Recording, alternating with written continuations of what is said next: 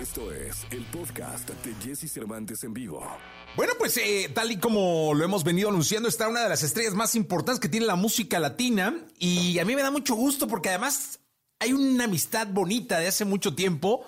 Es alguien al que admiro, respeto y quiero de hace mucho tiempo. Y está Juanes con nosotros en XFM. Juanes, ¿cómo estás? Mi querido Jesse, encantado de verte. Y bueno, un saludo para ti, para toda la gente de EXA, ahí en México, que extraño tanto y que quiero además. Oye, ¿cómo has estado? ¿Cómo ha estado Juanes? Eh, no había tenido yo la oportunidad de, verte, de platicar eh, durante todo este tiempo que, el mundo nos tuvo parados. ¿Cómo, te has sentido? ¿Cómo has estado? Pues bueno, Jesse, yo creo que ha sido una, época de mucho contraste, mucho de ir de 0 a 100 y de aprendizajes personales, ¿no? Pero yo creo que también he aprovechado para, para componer, para hacer música, para dedicarme a la familia, para dedicarme a mí. Yo creo que ha sido una época increíblemente rara, pero con, con muchos matices, ¿no? Oye, y ahora estamos aquí para platicarle al público de México, al público de la radio, al público de las redes, de, de Origen.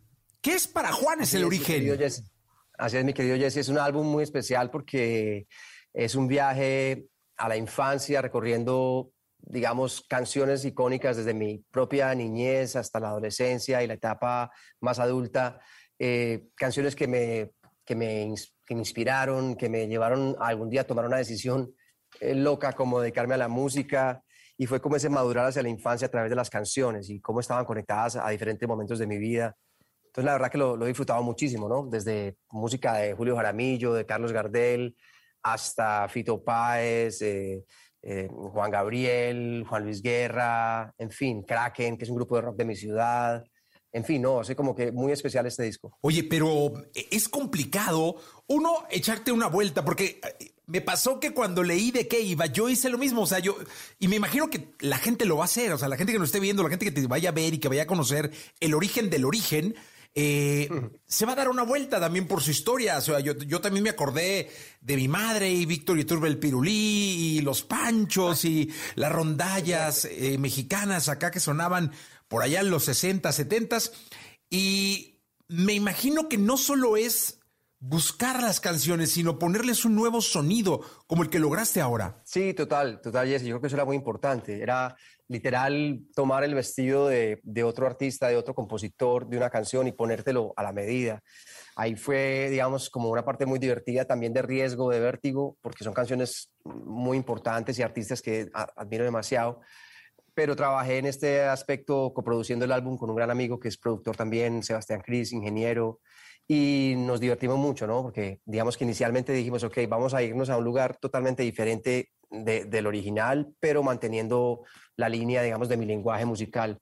Por eso trajimos la percusión y la parte, digamos, del Pacífico colombiano, del Atlántico, del, Caribe, que también hace parte de toda esta información musical que, tenemos en Colombia, Jamaica, Cuba, Puerto Rico, Dominicana, y obviamente la parte del rock, ¿no? Que, que es algo que también hace digamos, parte de mi ADN, ¿no? Entonces nos fuimos desde Gardel, en la infancia, Julio Jaramillo, hasta, hasta lo más actual, digamos, en, la época de los noventas, del rock en español, cuando explotó este, este fenómeno cultural del que hemos hecho parte, ¿no? Oye, ¿cómo hacer el documental? ¿De, primero surge el disco y luego el documental o, surgen juntos? Sí, primero la música la grabamos en marzo del año pasado, de hecho terminamos de grabarlo y el documental lo hicimos en diciembre.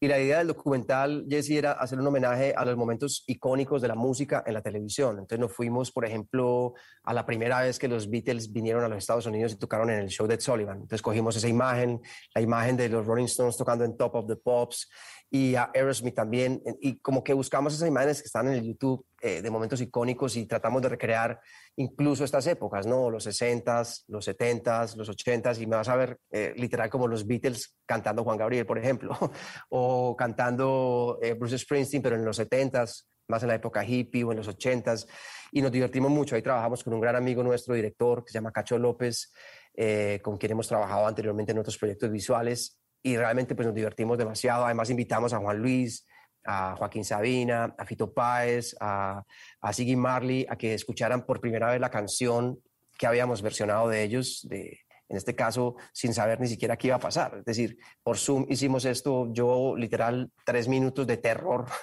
viendo cómo reaccionaba Fito, cómo reaccionaba Joaquín, cómo reaccionaba Siggy, cómo reaccionaba Juan Luis. Pero al final fue como esa explosión de alegría de, de, todos y, y, para mí obviamente ese descanso de, de, haber hecho como ese trabajo tan, tan sabes, con tanta dedicación y, respeto para ellos.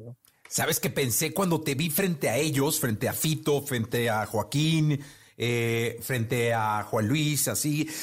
No luego me acordé que algún maestro me decía, eh, no hay nada más complicado que escuchar la música del artista frente al artista. Literal. Eso es bien complicado. Eh, eh, tanto para, para, digamos, para, para ustedes si son periodistas o para otro artista, como para uno como artista estar ahí, porque uno no sabe para dónde mirar o qué hacer.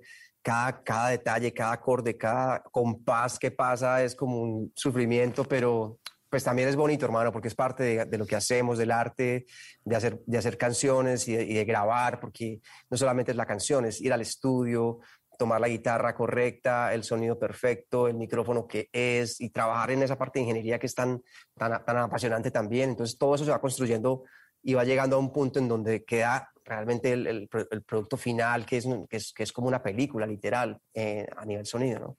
Oye, también, ¿qué se siente que Sabina hable así de ti? bueno, imagínate, Jesse, me muero, man, me muero de la alegría, de la emoción me provoca llorar, o sea, en ese momento yo estaba realmente muy, muy asustado de, porque me intimidan inevitablemente todos ellos, eh, pero me siento muy agradecido con, con, la música y me siento muy agradecido con el momento que, que he podido tener de, haber trabajado con ellos y que ahora, después de tantos años que, que he escuchado su música, poder yo darles como una, una, manera de cariño con estas versiones que hemos hecho de esas canciones. Oye, y luego me imagino que lo complicado es... Eh con qué salgo, qué promuevo, porque la verdad es que todas las canciones me parecieron maravillosas. A mí me gustó mucho Rebelión de Joe Arroyo. Ah, ve usted. Sí, me encantó esa, versión. Joe, el Joe Arroyo es un artista muy importante para nosotros en Colombia y yo creo que esta canción demasiado, porque a pesar de que la habíamos tocado en conciertos anteriormente, la hicimos en una versión diferente, más rockera, y el Yo de Arroyo, además, con un mensaje poderosísimo, oye, men, no le pegue a la negra, hablando de la esclavitud, eh, del racismo. Entonces, realmente sí, sí es bien importante. Una canción que además es mítica en la salsa y en la música colombiana. Eh, Yo de Arroyo trajo el sonido africano y lo involucró en, el, sonido caribeño. Y es un personaje, pues, una leyenda para nosotros. Y haber podido hacer esta versión realmente fue muy, muy importante. Oye, y, y otra cosa que me llamó muchísimo la atención es este porque esto es atreverse, Juanes, y me parece que lo hiciste muy bien, lo bordaste. Eh, que no me lo esperaba, ¿eh? porque yo estaba viendo el documental y de pronto Bruce Springsteen, de pronto un clasicazazazo, Dancing in the Dark, en español. Sí, Jesse, bueno, imagínate, eh, tú y yo somos más o menos de la misma generación, eh, pero yo recuerdo ese, álbum de, Born in the USA cuando lo escuché por primera vez, no sé, yo tenía 13 años, 14 años, no me acuerdo muy bien, y para mí eso fue como un impacto muy grande de, de sentir esta este poder de su voz y, de su banda. Después más adelante fui a un concierto y lo vi por primera vez en los años recientes. Y sobre todo cuando me puse a, traducir la canción al español, pues la sorpresa que me llevo de, encontrar una letra demasiado vulnerable, humana, poderosa, que, que, tuvo mucho eco en mí por el momento. No sé si fue casi, que en ese, casi cuando comenzaba el, el, el, COVID y todo esto. A mí me, entender eh, a Bruce Springsteen como tan humano y entender que eso fue lo que escribió esa canción cuando tú lo ves bailando en el, en el video original como si fuera algo demasiado feliz, a mí me impactó mucho, me, me, encantó. Por eso, de hecho, decidimos bajar la canción como a un, a un mid-tempo y volverla más como un poquito más folk, en el sentido, digamos, de los arreglos, más íntima, digámoslo así. Oye, también eh, acá descubro algo que ya sabía, pero que, que tiene que ver con el origen, además tu inmensa y gran relación con la guitarra. Hmm. Sí, sí, definitivamente. Porque Jesse, yo desde muy pequeño, digamos que a, pesar de que yo aprendí a tocar la guitarra acústica primero, la guitarra de cuerdas de nylon, pues eh, a los 13, 14 años realmente por primera vez tomo una guitarra eléctrica sin saber ni siquiera cómo tomar el pick con, con, mis manos. O sea, era algo muy empírico para mí, pero se convirtió la guitarra en un elemento fundamental en mi vida como una proyección así del alma. en donde he encontrado la manera de tocar rock y de tocar cumbia y de tocar vallenato y de tocar cualquier cosa, pero a través de la guitarra eléctrica con un estilo que además influenciado por, por, los panchos y, por los Visconti, los chalchaleros y por la música popular realmente latinoamericana, que es lo que, lo que yo recibí, digamos, en mi primera etapa de la vida. Entonces ha sido muy bonito poder como reinterpretar todo esto a través de esa guitarra eléctrica, ¿no? Oye, y me emocioné mucho ver eh, esta gran versión de Y nos dieron las 10 que hiciste de Joaquín Sabina y ver al mariachi ahí, este, entre la banda, fue así como muy emocionante para nosotros los mexicanos. Claro, mi Jesse, imagínate, bueno, esta canción de Joaquín, además que ya en la, en la, original, Joaquín, digamos, en la misma armonía de la canción y el arreglo, un poco tiene esa, esa influencia mexicana.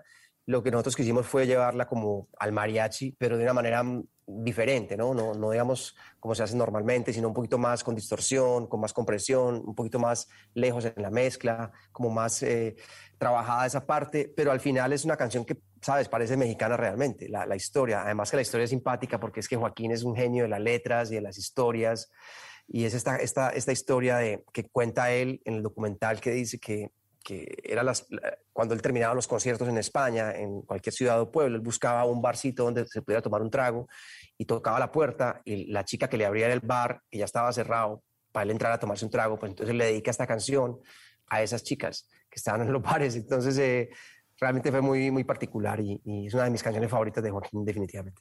Oye, Juanes, y, y sabes que también pensé mucho en, en un segundo disco. porque se ah, antoja muchísimo. O sea, es que está muy rico. Se pasa. El documental son 52 minutos por ahí, 52 minutos, pero. Sí, más o menos. se pasa rapidísimo. O sea, en un abrir y cerrar de ojos ya disfrutaste la música, viste. Te vimos este como Beatle por ahí, te vimos después ahí medio hippie, metalero. Este. Pero se antoja. Si hubiera que hacer, no sé, si hubiera que hacer una segunda parte, ¿qué, qué canción pondrías? Bueno, imagínate, Jesse, cuando hicimos el playlist, digamos, de estas canciones, yo, eso fue como en diciembre del año 19. Yo estaba en mi casa, hermano, y tenía un playlist como, no sé, 50 canciones, sin mentirte. Cuando llegábamos a la primera reunión de preproducción, pues no, pues espérate, 50 canciones, espérate, ¿cómo vamos a hacer? No, hagámoslo doble. No, no, no, espérate, espérate, vamos a hacer primero estas 12. Y nos quedamos como en esa idea. Realmente no, no he pensado pues en hacer como otro volumen. De hecho, me he dedicado este año pasado, este año digamos, que ha pasado a componer música nueva, inédita para mi nuevo álbum. Pero si, me preguntas por eso, te diría que Héctor Lavoe, eh, que por ejemplo Rubén Blades, eh, ¿qué más? Uf, Soda Stereo, eh, Caifanes, Café Tacuba, Nino Bravo, bueno, no sé, ahí tengo mi lista. Tengo una cantidad de música que, que Alberto, Orlando Contreras, que es otro cantante muy antiguo que yo escuchaba mucho. Así que bueno, música quedó de sobra. Oye, y no sé por qué de pronto eh, me faltó Juan, me faltó tu plática con Juan Gabriel. O sea, de inmediato cuando te vi platicando con, con Fito, con Joaquín, eh, con Juan Luis, eh, digo, hablo de los latinos, ¿no? De, como tales. Yo dije, es que si, si, viviera Juan Gabriel ahí hubiera estado. Seguramente hubieran platicado. Sí, obviamente, hombre. Yo tuve la oportunidad de conocer a Juan Gabriel en su casa cuando fui a grabar Querida, que aquello fue una historia muy bonita con él y una charla maravillosa y claro que sí, a mí me dio mucho pesar, eh, o sea, su partida y obviamente pues no, no poderlo tener con nosotros en este momento ahí de esa manera. Aunque de alguna forma sí está porque está su canción y es una versión además atrevida, más rockera, eh, pero sí, el gran Don Alberto, que era un personaje increíble. Te citó a las 11, llegó a las 8, pero era Juan Gabriel. Sí, pero era Juan Gabriel. Así es. Sí, sí, está, está, muy bueno el documental, de verdad, Juanes. Esto Querido Jesse, te lo agradezco, hermano. no, gracias. Esto va a ser una gira, me imagino. Te, da para hacerlo. Sí, ojalá. Ojalá, Jesse, estamos en eso. No sabes lo que deseo, volver al escenario, volver a México a tocar y estar siempre en contacto con el público, que ha sido tan fuerte este, este encierro para todos. Y no, no veo la hora, digamos que gran parte de, este álbum estoy pensándolo, pensándolo, digo, para tocar en vivo, porque la banda y como lo grabamos y todo, realmente es, como ese, esa idea de poder tocar en vivo estas canciones, la que sea pronto. Creo que fin de este año hay algunos planes para tocar en Estados Unidos, algunos conciertos, y ojalá el año entrante, si Dios quiere, poder ir a, México, Latinoamérica y, y, Europa, España. Y eh, Juanes, despídete de México, que tanto te quiere y que tanto te extraña. Mi querido Jesse, a ti, a toda EXA, un abrazo muy fuerte a México, los extraño, los amo y no veo la hora de volverlos a ver, espero que sea muy pronto, los quiero mucho y cuídense. Ahí queda mi álbum, se llama Origen, para que lo escuchen. Gracias, Juanes. Querido Jesse, te quiero. Escucha a Jesse Cervantes de lunes a viernes de 6 a 10 de la mañana por Exa FM.